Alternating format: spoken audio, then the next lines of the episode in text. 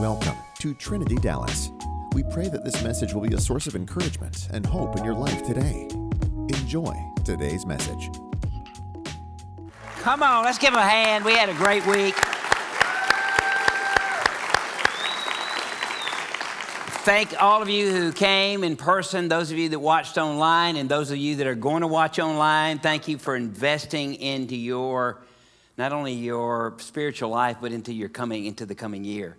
And so it was a great investment of our time, a great time to get together. Something happens when people get together and worship the Lord every day.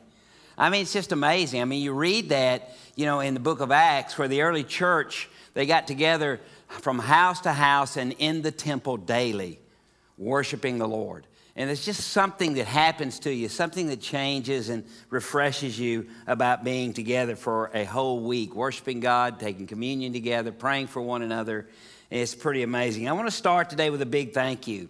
You know, without our volunteer base, we could not have this service or any services, really. I mean, I've thought about, you know, often just thinking, okay, we're, we're going to have one Sunday where there are no volunteers, none, zero, no staff, and I'm just going to get up here. I'm going to lead you in worship.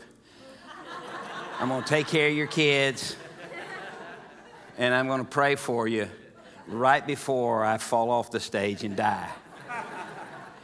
But, but you know, so our volunteers are so important to the work that we're doing here. And so we had the best week of presence I can remember.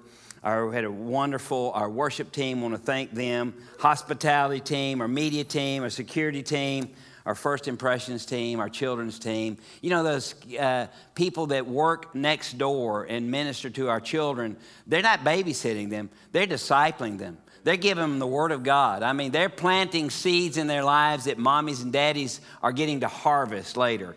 And so we just could not do church without our volunteers. So let's give all of them a big hand. We're grateful. We're grateful for them. We started last Sunday night, last Sunday night, when I said, look, look, we need to prepare our hearts for an encounter with God. We looked at David and we said, what did David do to make himself ready for an encounter with God? Well, first, he determined that he would be a son. He would be a member of the family, that he would be a son to his father, be loyal to his family, that he was going to be a loyal son. And, uh, and no matter how many times uh, Samuel would come and ask for all the kids and he'd be rejected, he wouldn't be a part of that, he was still determined that he was going to be a son. So, in order to prepare ourselves for an encounter for God, we need to make sure and determine that we stay children of God, sons and daughters, that we know that God is our Father, that we have a relationship with Him, and that it's a kind of relationship that's life giving to us. Second thing he did was he determined that he was going to be faithful. With the few little sheep that he had, with the instructions that his dad had given him, he decided that he was going to be faithful right where he was. And that really is a key for you and me, for us to have an encounter with God. We, we need to be faithful right where we are, faithful with what God has given us. You see, the Bible says that if we're not faithful with the little that we have, we're not faithful with what's been given to us, then how can we be faithful with the true riches of the kingdom? How can we be faithful when someone gives us more? And, and so David determined he was going to be faithful. He also determined that he was going to be patient and wait on his promotion. And, and so David prepared himself, he prepared his heart for a God kind of encounter. And we read from Isaiah chapter 6, where the Bible says that in the year that King Uzziah died, in the year that King Uzziah died, Isaiah said, I saw the Lord high and lifted up. And that phrase, in the year that King Uzziah died, is a real uh, clue for us. What was King Uzziah all about? The Bible said that he wonderfully served the Lord, that the Lord, uh, he, took, he took care of the things of God, that the Lord fabulously and wonderfully helped him until the day he became strong. And then once he became strong, he began to depart from serving God and began to serve himself. In the year that he died, Isaiah said, I saw the Lord. And so we're going to see the Lord. We're going to have an encounter with God. We got to make sure that we deal with all the spiritual pride in our life. We've got to make sure that we understand that it's not by my power, it's not by my might, but it's by God's Spirit that we get eternal things done. And we got to remember that. We had amazing praise and worship during the week, lots of prophetic words. And here, here's another uh, thing I thought was really cool. Uh, we had a church in Victoria, Texas, C3 Victory Church, that joined us for every meeting last week. Every meeting, they were here at the noon hour, they were here at the evening hour, Monday through Friday last week. And so they joined us via the internet, via online. And I spoke with the pastor a couple times last week. He just said, Man, it's been amazing for us. It's as if we were right there with you. We have experienced the same, some of the same things that you have. There's a prophetic gift here. We're prophesying, people were dancing at the altar. It was really an exciting time for us. And I was encouraged by that in the sense that, you know, uh, technology sometimes is not all that groovy, but having the ability to worship with friends that hundreds of miles away from us is really pretty a powerful thing. So that was cool. And they joined us every day online. We had several people that were healed. This is just a small list. Judy Wilson, hip and ankle. Bob Powers, his knees and his equilibrium. Uh, Paul Mason, one of our speakers, had a numbness that came down from his, shoulder, his uh, elbow down into his hand, and he'd been dealing with that. He was healed. Phil Moss had a ringing in his ears since COVID, uh, uh, since he had COVID, and, and God stopped that ringing in his ears. Jan Cleveland, we prayed for her scoliosis of the spine. And she began to walk straighter than she has in years. Kathy Moore, her son came back to faith, and there was a healing in her body. And I have one precious lady who came up on Wednesday, and uh, she got a prophetic word Wednesday during the lunch hour and Wednesday night. And after the service on Wednesday night, she came. She said, You know, I desperately need the Lord. I desperately need tears running down her cheeks, dropping off her chin. And, uh, and she said, You know, I've got so many other issues that are going on. Financially, it's a mess. And I just need God's help. But I decided tonight, here's what she said I decided tonight to put all my burdens on Jesus. And I just received just his presence. And, uh, and she was just talking about how great it was just to be in the presence of the Lord. The next night, she came up to me. She said, You'll never guess what happened, Pastor. I said, What? She said, I went to work this morning. My boss called me in. He gave me a big promotion. And I said, Yeah, isn't that powerful? And so God not only was healing her soul, but demonstrating He's well capable of taking care of her at a great level. We had Dave Larley. Uh, Dave Larley is the rector or the pastor of St. Bartholomew's Anglican Church. He's a dear friend of mine and of ours. And I asked him, I said, Would you come every day at noon and just be with us from noon to one, Monday through Friday? I'd love for you to just give us a devotional, um, lead us in in communion, you know, because the Anglicans take communion a lot different than we do. And I said, lead us in communion and, uh, and prophesy over some people. He was amazing. He did an amazing job. We've had 50, 60 people, 70 people here every, every uh, day. And uh, we learned a lot about the presence of the Lord. He talked to us about the road to Emmaus and Jesus being revealed in the breaking of bread. He talked to us about God's presence, that presence, being in His presence means we come face to face with God. Face to face with God. Uh, God's presence is the place where dreams are born. God's presence is the atmosphere where the impossible becomes possible. God's presence is the place where we're shaped and changed into His image. God's presence is the place where our perspective changes. And in God's presence, we get a bigger vision of God's goodness for us.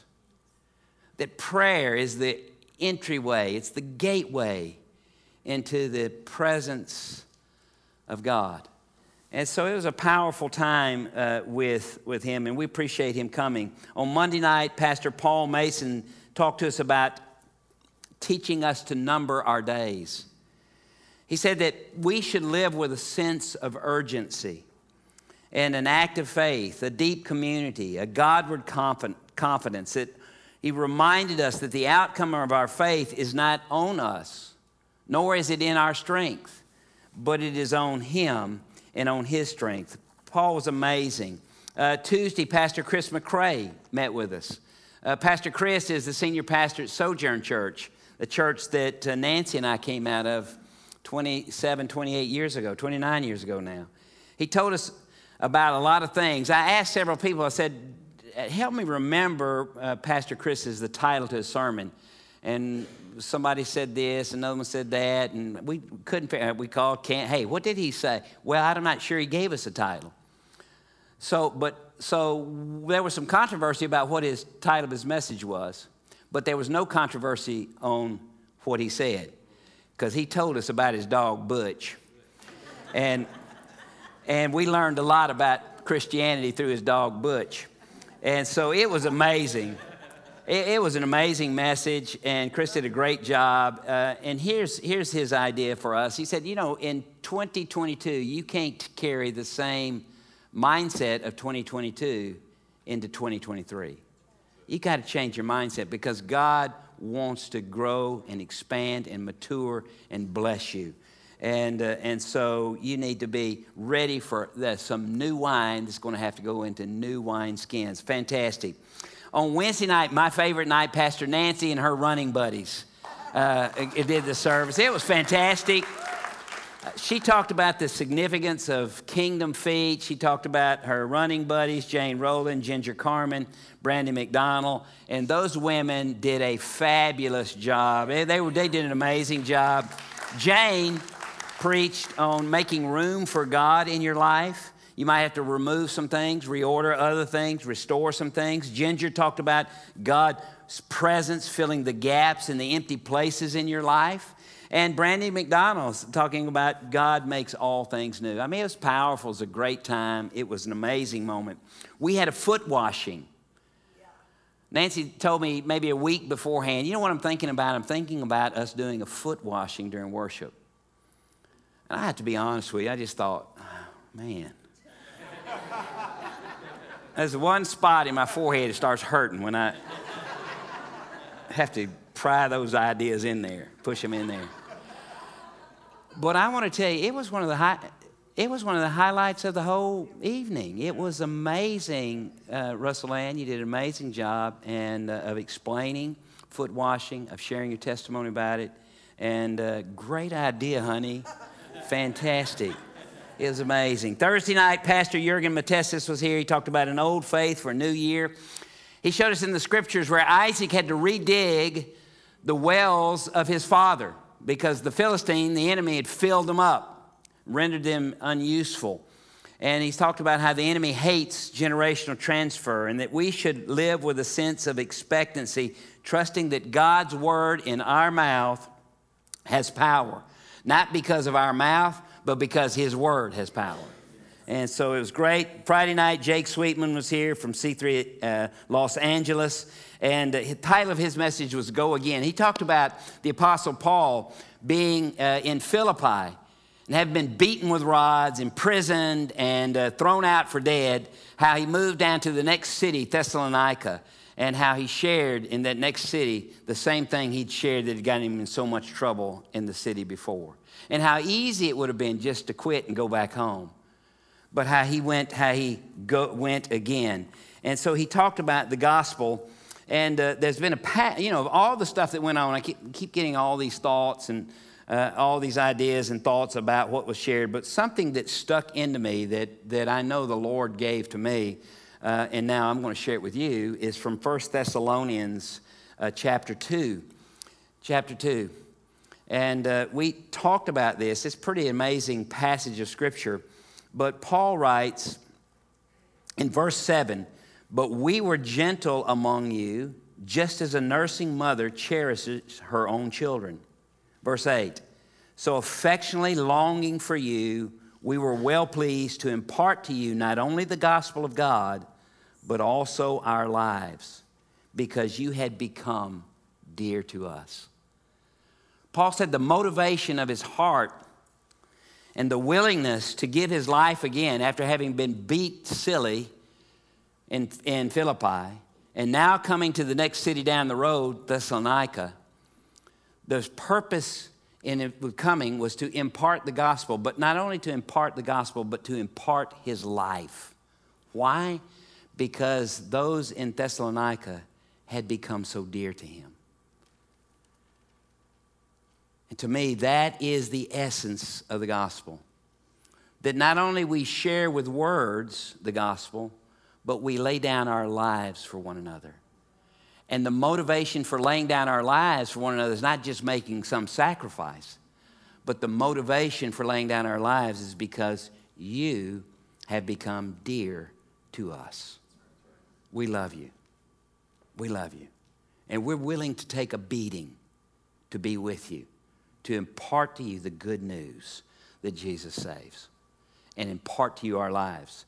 And so I've been thinking about that passage and uh, thinking how important it is to have a motivation and build a church where we are dear to one another. Where we're dear to one another. You see, a mother standing outside her burning house and realizing that her child is still in the house she does not think about the sacrifice she's going to have to make to go in there.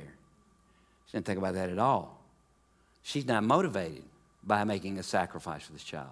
What's she motivated about? She loves the baby. And she's going to do whatever she has to do to get to that baby. Sacrifice loses its significance in the face of love. It just does. And so if you feel like, you know, today that, you know, you have been sacrificing for God and what has he done for me, you missed the point. Paul makes that point here to the Thessalonians. He said we were happy, excited, thrilled to be able to impart to you the gospel and also our lives. Why? Because you have become so dear to us. We want to live in a Christian community where we're dear to one another, where the least is dear to the greatest, and the greatest is dear to the least, and everybody in between. And so it's exciting to know that God has that kind of thing in store for us. Otherwise, He wouldn't brought us brought it to us. You know, vision and preaching visionary about hey, the coming year is like shooting arrows into the future. It's like getting a postcard back from the future that shows you a picture of how things will be tomorrow. And what I'm believing for us is that we'll have a church where we're dear to one another, right? Where we love one another and we're dear to one another. So I want to end today with a little advice from King David. Of course, King David uh, is one of the most written about people in the Old Testament. Had an amazing life, Started out as the eighth child of Jesse as a shepherd boy. And there, as a shepherd boy, he wrote a majority of the Psalms that you read in the book of Psalms. He was a warrior, he was a king. He was able to bring two divided kingdoms back together and give the unified kingdom a vision for, for the future. And here he is in 1 Chronicles chapter 28 at the end of his life.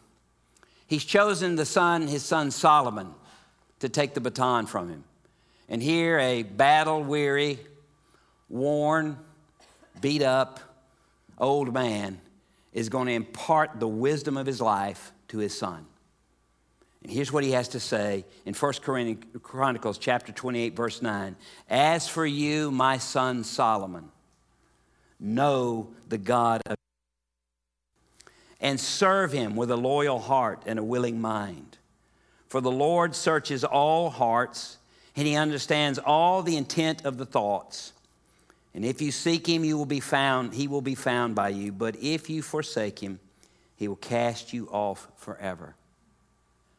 Now, there's a lot of meat in this charge. This is a charge from a father to a son, from a king to a soon to be king from someone going out of one generation to the next generation coming up.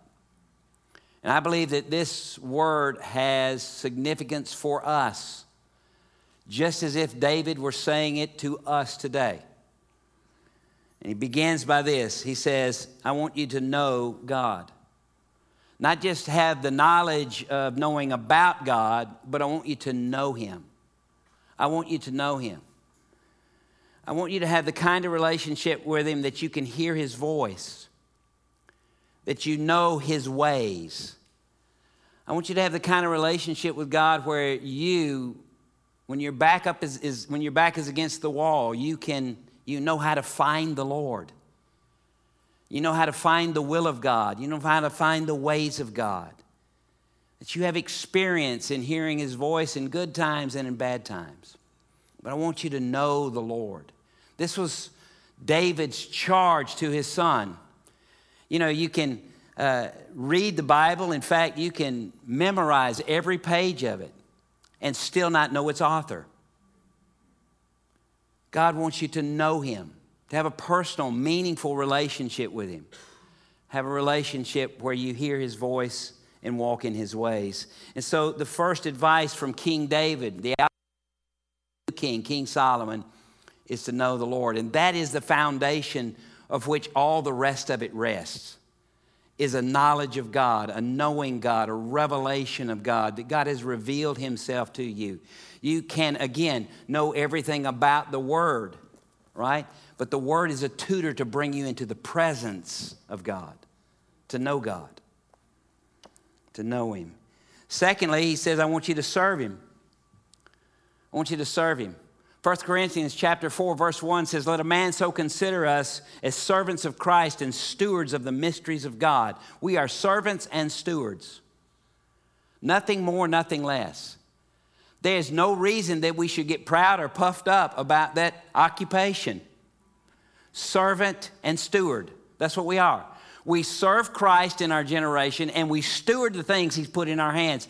The stuff that you have the bank account you got, the car that you drive, the jewelry that you own, the house that belongs to uh, you is not yours. It belongs to God. He gave it to you. Now, let a man so consider us as servants of Christ and stewards. Stewards of the stuff that He's given us, but also stewards of the mysteries of God. That God reveals Himself, and that's how you get to know Him through revelation. So we want to serve Him.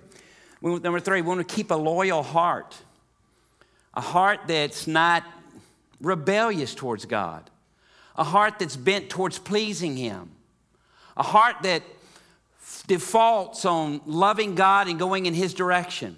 A loyal heart. This is the hardest thing to do because there's so many things that capture our attention and draw us away from being loyal to God. So many things in our culture that says it's not cool to be loyal to God. You need to be independent, do your own thing, be self actualized, find your own way. All that sounds good, but it leads to emptiness and brokenness. The Bible's very clear here. Keep a loyal heart. Number four, and keep a willing mind. There's some of us here, and I would say maybe me and most of us actually, that could use a little bit of mind expanding. You're a little bit uptight about thinking that you know what's right and everybody else is dumb. You're just a little uptight about all that. You're uptight about your political views. You're uptight about your social views. You're uptight about a lot of stuff. Calm down. That's why you need a body so bad. Somebody that can just come down beside you and say, okay, okay, I heard you the first time. But we need to have a willing mind. And the greatest point I can see in my own willingness is that I have a willingness to listen to you, to hear your perspective without trying to draw a conclusion and place you in some little box, but hearing you. Just hearing you. It, it, doesn't, it won't diminish you to hear somebody else, even if their opinion is, is totally opposed to yours. You don't have to, hearing them doesn't mean you agree with them. Hearing them doesn't mean that you like them. Hearing just is willing to say, what if they're right? I know, you, I know it's a hard question for you to ask, but what if they're right? Well, we got to have a willing mind. And a willing mind means that we love Jesus and we love people and we're willing to hear. We love all people because Jesus loves all people. And we're willing to listen. And so, have a willing mind. I didn't talk that much about listening the first first service. So maybe there's uh, somebody here really need to hear that. Number five, if you seek him, he will be found. If you seek him, he'll be found. If you go looking for God, you're going to find him because he's going to want to make himself known to you. He wants you to know him. He wants you to have a relationship with him. He wants you to reach out to him. He wants you to. And so, if we seek the Lord, we'll find him. If we draw near to God, he'll draw near to us. And so, we need to make sure that those times we seem to have lost the edge in our relationship with God, those moments where things aren't going as planned, or maybe the word is not working like you thought it was going to work. But we know that our first stop is back to Him, a relationship with Him. Number six, his advice is never forsake God. Never forsake Him. That means I'm not going to go back. I'm not going to look back. I'm not going to stop. I'm not going to quit. I'm not going to give in. I'm not going to give up. We'll move forward. And you know why? Because you have become dear to me. Nancy and I have reached a place in our life where we're living not just for us anymore, our kids, but we live for those grandbabies. I mean, they're nearly angelic. Every once in a while, they need a little bop on the bop. But they, we love them. We love being with them. But you realize when you're with them, I, I thought today when I saw Indy and Sigrid, I thought today when I saw them, I thought, those two are going to outlive me by 60 years at least. At least. I better be nice to them. I better teach them while I got them. Because I'm going to decrease and they're going to increase. And so I want to live my life in such a way that it brings the next generation along. Finally, we want to live a life of faith. What does a life of faith look like? It's following Jesus. Wherever he leads, it's hearing his voice, it's obeying him passionately, it's loving him and loving others with all my heart, mind, soul, and strength. It's a life of faith. Let's all stand together. I think, you know, when you, one of the great benefits for me of a week of prayer, fasting, seeking the Lord, worshiping together, it, it sort of resets my priorities.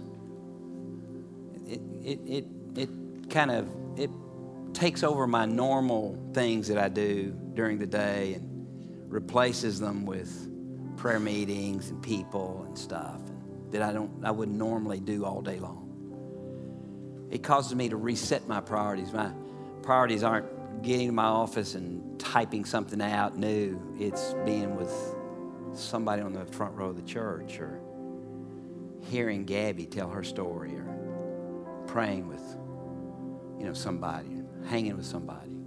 It's a reset. And so why would you want to reset? Because you have become dear to me. Yeah. You've become dear. And I want us to have a kind of spiritual family that we're dear to one another. And so I'm grateful for the time that we've had together this week, but I'm really looking forward to this year. We got big things in store. I mean, we're moving from one location to two locations. We're building a world class studio. I mean, I, I look at that, oh God, help, help, help, help me, help us. But every time I feel like the Lord says, just trust me, it's going to be fine. Yes, sir. I have to go back to remember I'm a steward and a servant, right? Fantastic. Would Would you bow your heads, please? Close your eyes, and if you would extend two hands into heaven. I want you to say this tonight to Jesus, this morning to Jesus Jesus, I love you. I surrender my life, I surrender my heart to you. Help me become the kind of Christian that others are dear to me. And I'm willing to give them the gospel. And I'm willing to give my life. In Jesus' name, amen. Are you glad you came today? I'm thrilled you came today. For those of you that joined us online, thank you for being with us today. Give somebody a high five. Give somebody a hug. Tell them you that you that they are dear to you. How about that? Thank you for tuning in today. If you'd like to dive deeper into today's message, go to trinitydallas.com forward slash sermons to receive your copy of the notes. If today's message encouraged you, do someone else a favor and share it with them. Also, be sure to subscribe so you never miss an episode. A special shout out to all those who partner with us through their giving. Your contributions have enabled us to touch the lives of people in our community, as well as around the globe. Visit us at trinitydallas.com forward slash give to partner with what God is doing through Trinity Dallas.